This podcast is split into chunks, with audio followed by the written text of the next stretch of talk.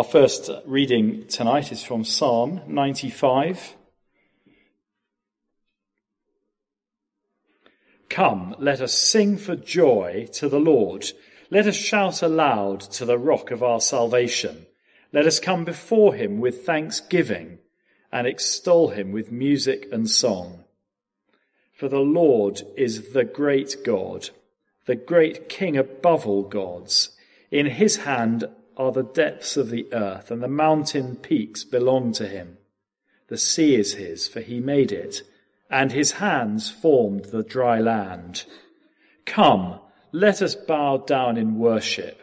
Let us kneel before the Lord our Maker, for he is our God, and we are the people of his pasture, the flock under his care.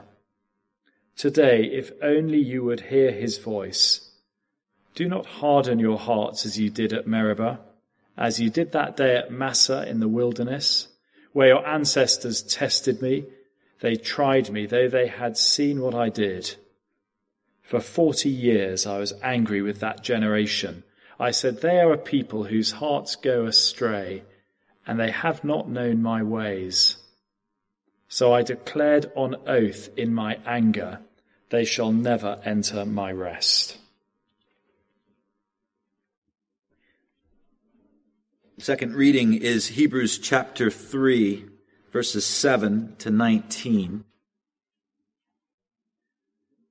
So, as the Holy Spirit says, today, if you hear his voice, do not harden your hearts as you did in the rebellion during the time of testing in the wilderness, where your ancestors tested and tried me, though for forty years they saw what I did.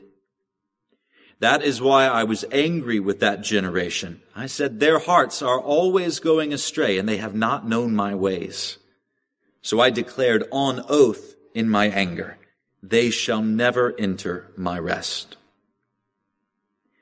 See to it, brothers and sisters, that none of you has a sinful, unbelieving heart that turns away from the living God. But encourage one another daily as long as it is called today so that none of you may be hardened by sin's deceitfulness. We have come to share in Christ, if indeed we hold our original conviction firmly to the very end. As has just been said, today, if you hear his voice, do not harden your hearts as you did in the rebellion. Who were they who heard and rebelled? Were they not all those Moses led out of Egypt? And with whom was he angry for forty years? Was it not with those who sinned, whose bodies perished in the wilderness? And to whom did God swear that they would never enter his rest, if not to those who disobeyed? So we see that they were not able to enter because of their unbelief. Thank you, Sam. Please keep that passage open, page 1203. Uh, continuing in Hebrews, last week we had the first bit of chapter 3. We saw that command, fix your thoughts on Jesus. And we continue tonight from verse 7. I remember at Cornhill being told of a preacher, possibly John Stott, but it's probably something that lots of preachers have done, saying as he climbs the steps to the pulpit saying, I believe in the Holy Spirit. I believe in the Holy Spirit. And our passage opens. So, as the Holy Spirit says, so we believe in the Holy Spirit to speak to us now. So let's pray. Holy Spirit, you have inspired these scriptures for us. But you didn't just speak once you continue to speak as we read the word and you apply it to our hearts and the lives of everyone here. Holy Spirit, speak to us, we pray. In the name of our Saviour Jesus, for his glory. Amen. One of the great dangers for the church, I think, to us as a body of Christians is individualism. Not that we shouldn't emphasize the moral worth of an individual, because of course we should, but rather that danger that we operate almost entirely as individuals, almost entirely independently, and that that attitude permeates our lives as Christians. And so the great concern is only ever, how is my relationship with God? And that when you come to a Bible text, you're reading it only in that way. What does this say about God and me? Which is not a bad question. It's an essential question. But if that's the only thing you're asking, and it's becoming individualistic. And so you come to a passage like this that we've just read, and maybe you're thinking, okay, the big point here is that this is saying, I need to not be hard to God's word. So I need to read the Bible. And I need to be hearing sermons. And more than that, I, I've got to not just hear, but believe and obey. It's, that's true. It's in the passage. That's there. And maybe in that few moments as I stepped up to come to the lectern and you heard the passage and maybe you're in the habit of just thinking, what is the sermon going to be about? And you thought about your life and thought, actually, maybe I'm, I'm pretty good here. Not perfect. I need the encouragement. I'm doing basically okay. Um, I don't get to church every week, but I listen to sermons online when I don't. Um, I generally read the Bible quite a bit, maybe even every day. I'm seeking to put into practice what I hear, just like any other disciple does, imperfectly, but I'm seeking to do it. So this sermon is going to be a good spur, but it's not going to be too uncomfortable. And if that is so, those lessons you've taken from the passage, they are there. They are important, but you've heard it individualistically. And you've maybe missed the main thrust of, of where the writer to the Hebrews is going which is there in the commands in verse 12 and following as he follows the uh, quote from Psalm 95. See it in verse 12? See to it, brothers and sisters, that none of you, not just you individually, but no one amongst the fellowship, has a sinful, unbelieving heart that turns away from the living God. And verse 13, encourage one another. Not just you make sure you're getting encouraged, encourage one another daily. You see, so it's not just about me and me keeping watch of my heart. It's about us all keeping watch of one another's hearts. This is not simply, am I okay? Yeah, I think I'm okay. You know, I, I've read in my Bible this week. I don't know how the rest of the church is okay. I wasn't there, but I listened online and I'm okay. It's not that, but are you okay? Are we keep, all, are we all keeping going with the Lord? Not simply, how can I get encouraged this week?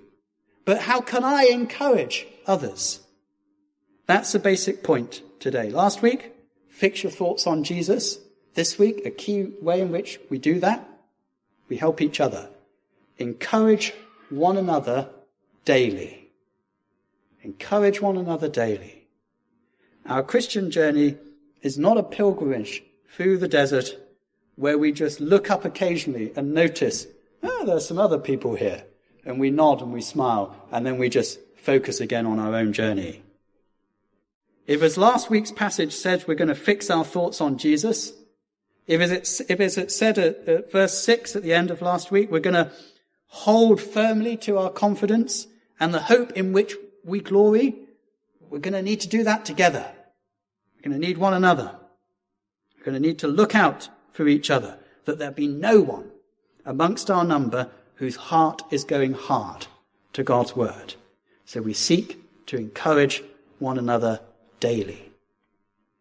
Because in the end, that approach is best for me too, if I was just thinking about myself.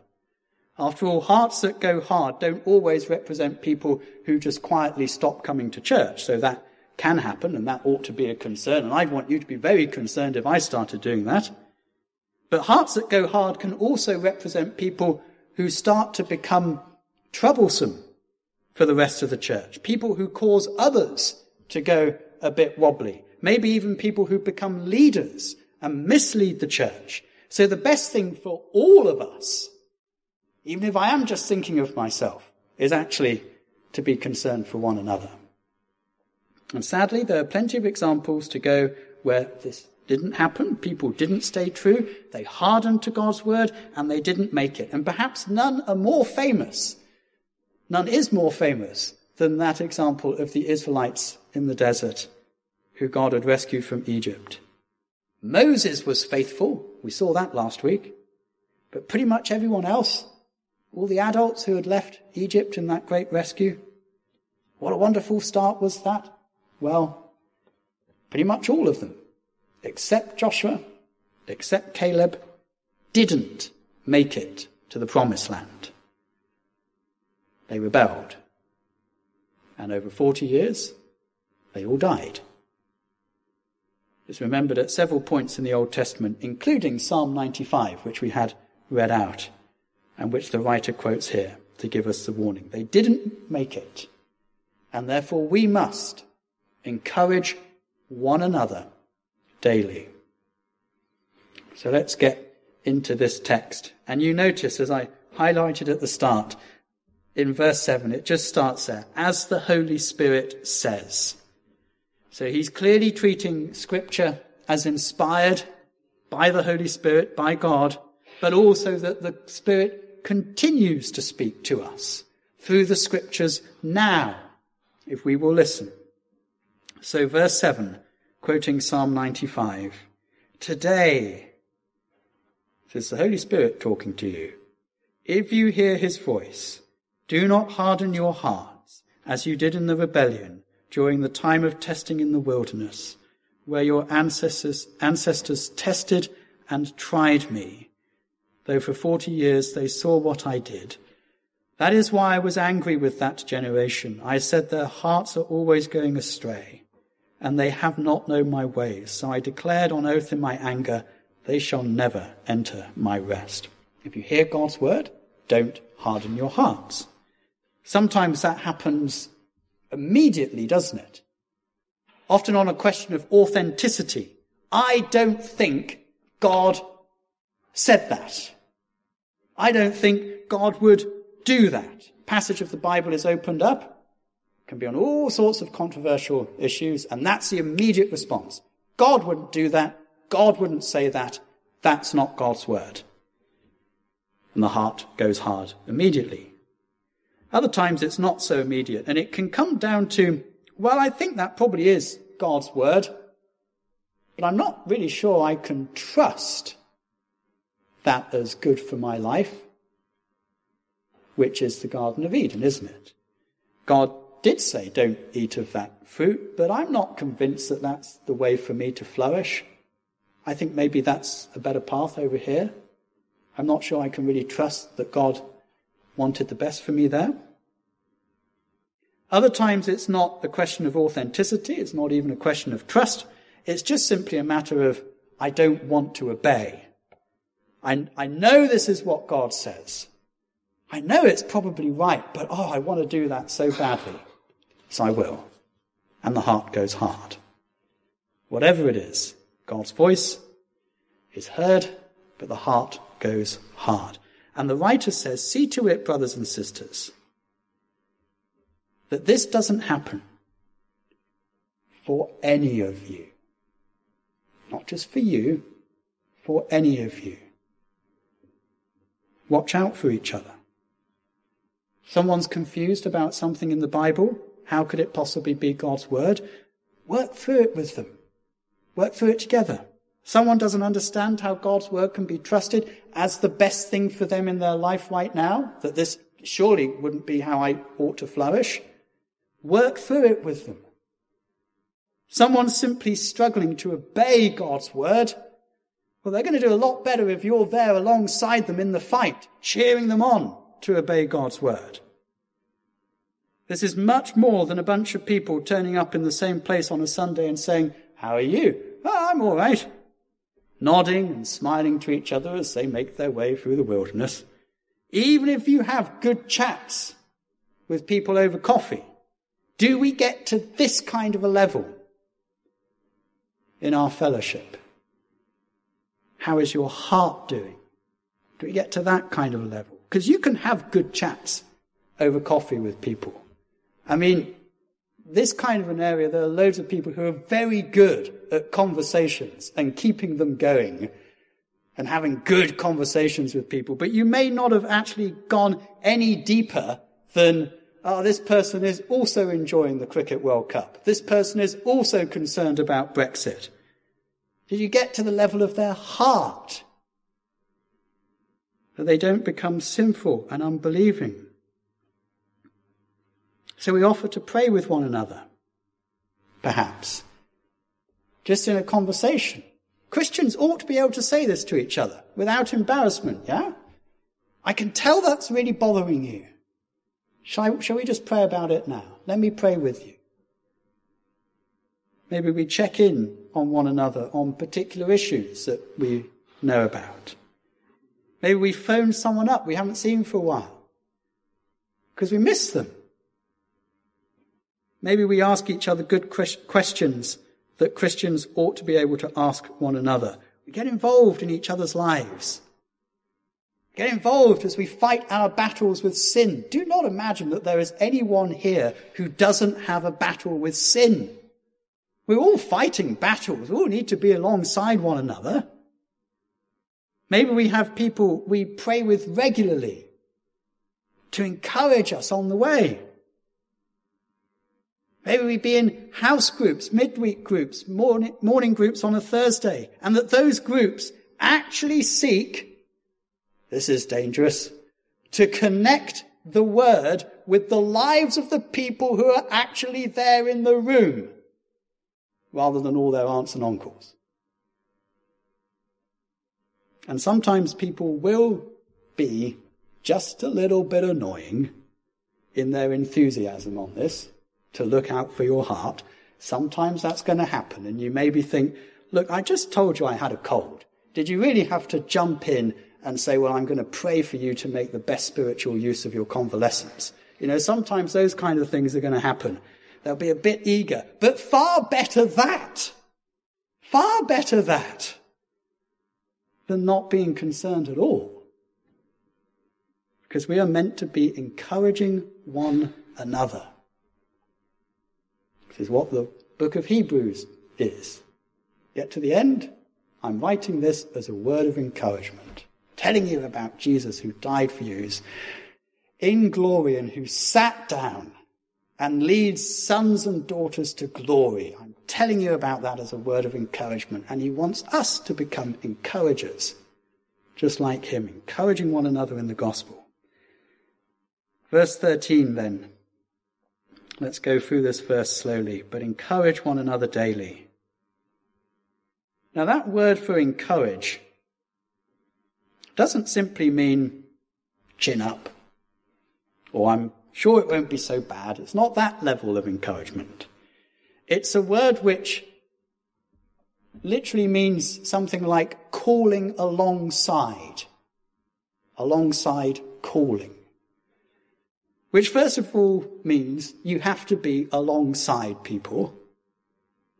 We don't call encouragement from afar or just in passing, but getting alongside, really being involved in one another's lives, sharing struggles and joys, and then from that position of being alongside, calling, strong words of encouragement Sometimes that's going to be hard words to hear. One way or another, you're just encouraging people to stay on the right path. That might mean having to drag them from over there. Do we do this for one another? You go on into verse 13 again, but encourage one another daily, as long as it is called today. not simply on a Sunday, every day, seeking to encourage the Christians you see, the Christians you know. Face to face, in a text, phone call, meeting up, whatever. A daily thing, which means as often as I should be thinking, I need to hear God's word today, I should also be thinking, and who can I encourage? Is there a brother or a sister I can encourage today? And especially it's going to be encouraging from God's word because that word today is linking back into the psalm and the need to hear God's word daily. We're doing that. What, who can I give encouragement to today? From the word, how can I help a brother or a sister to keep going? There is a very obvious application in there for anyone living with a spouse or children, isn't there? Do we do this for husbands and wives? Give specifically Christian encouragement every day? How easy for Christian spouses to just stop doing that, or maybe even never to have started. I wonder whether it's maybe, this is entirely speculative, whether it's maybe the most common unacknowledged first step in a Christian relationship that goes on to struggle. That there's no Christian encouragement between husband and wife. And for our children, daily encouragement. We're doing that.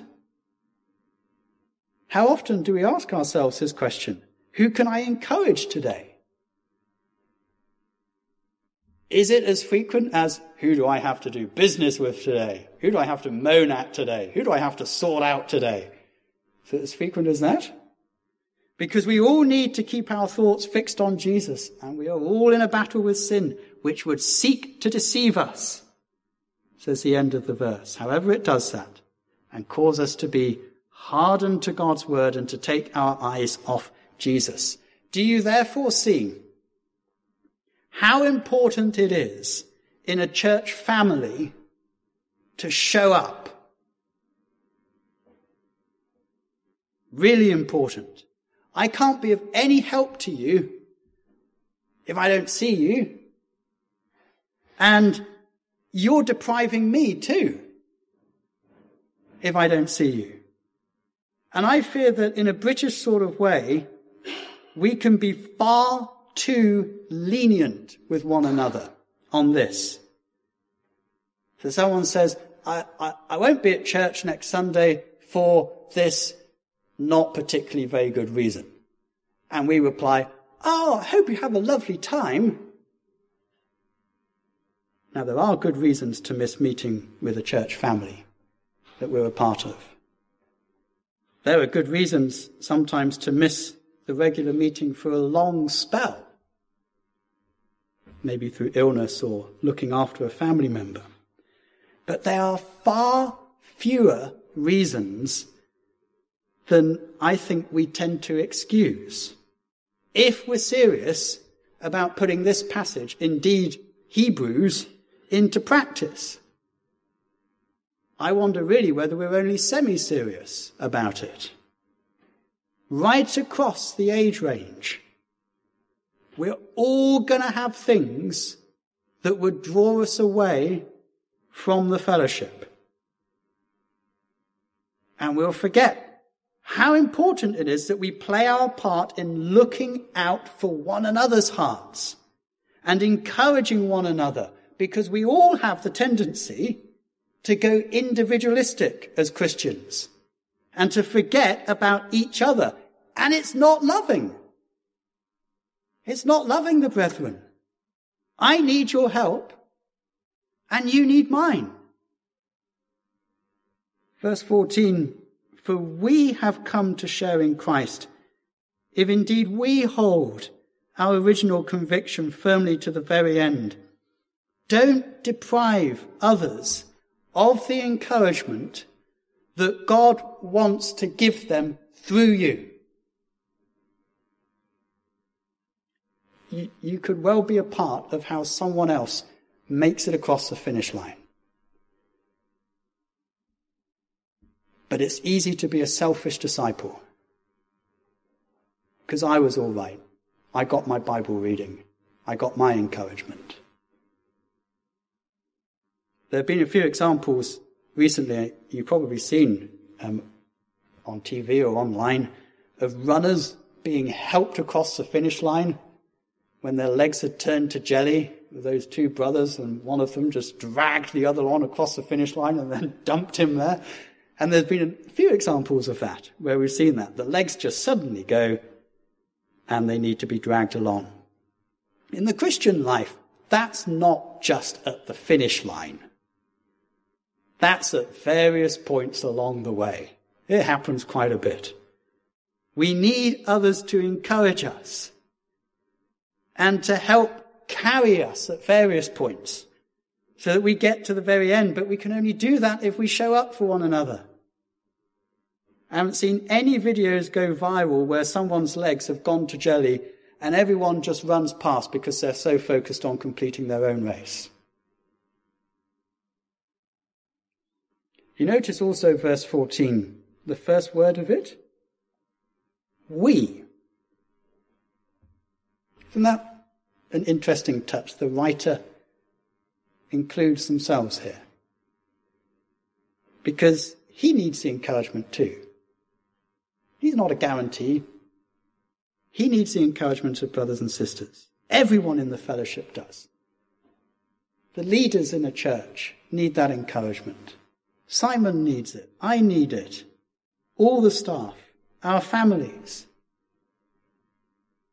So, another strong word of encouragement. When did you last seek to encourage your vicar? In the job that he's doing for you, and just generally in the Christian life. Now, it, it does happen. I've seen it happen wonderfully, and it's lovely to see. But I know I've also come to six APCMs where loads of encouragement has gone out from the front. I don't re- really remember any going back. Easy to forget that church staff need encouragement too, not just for their own good, because we're all in serious trouble if the hearts of church staff go hard. We've got to look out for one another, doing all we can to guard each other's hearts against unbelief encouraging one another on, and to keep hearing God's word with faithful obedience. Because, and I mean, this is a scary end to the chapter. Verse 15 to the end goes back to the psalm and says, well, who was this talking about? Who was it whose hearts hardened in the rebellion? Who was that? It was the people who were led out in that great rescue from Egypt what an amazing time that must have been to be alive and to see that. Yeah, but they sinned. Verse 17. Their bodies fell in the desert. They didn't make it to the promised land. They disobeyed. Verse 18. They didn't believe. Verse 19. And you can go back to the book of Numbers and read that sorry tale. And so the writer warns us not, don't let that be you, but don't let that be any of you. Don't let it be any of us. Look out for one another, not just for yourself. A special shout out to anyone who is listening online. Did you really have a good reason not to come today? Show up for each other not just for yourself, so that we all get there. Let's be asking ourselves, who can I encourage today? Let's pray.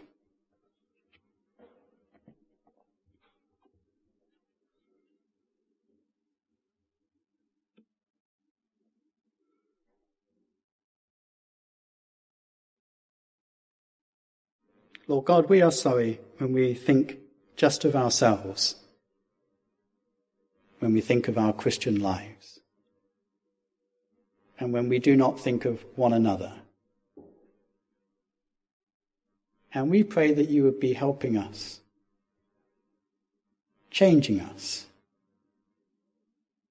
so that we would look with loving concern upon every member of our fellowship, and that we would seek to be encouragers, that we'd all be pointing one another to your word, to your promises, to the gospel of the Lord Jesus who died for us and is raised and exalted on high. That we would carry one another where we need to. That we would get alongside one another and call out strong words of encouragement.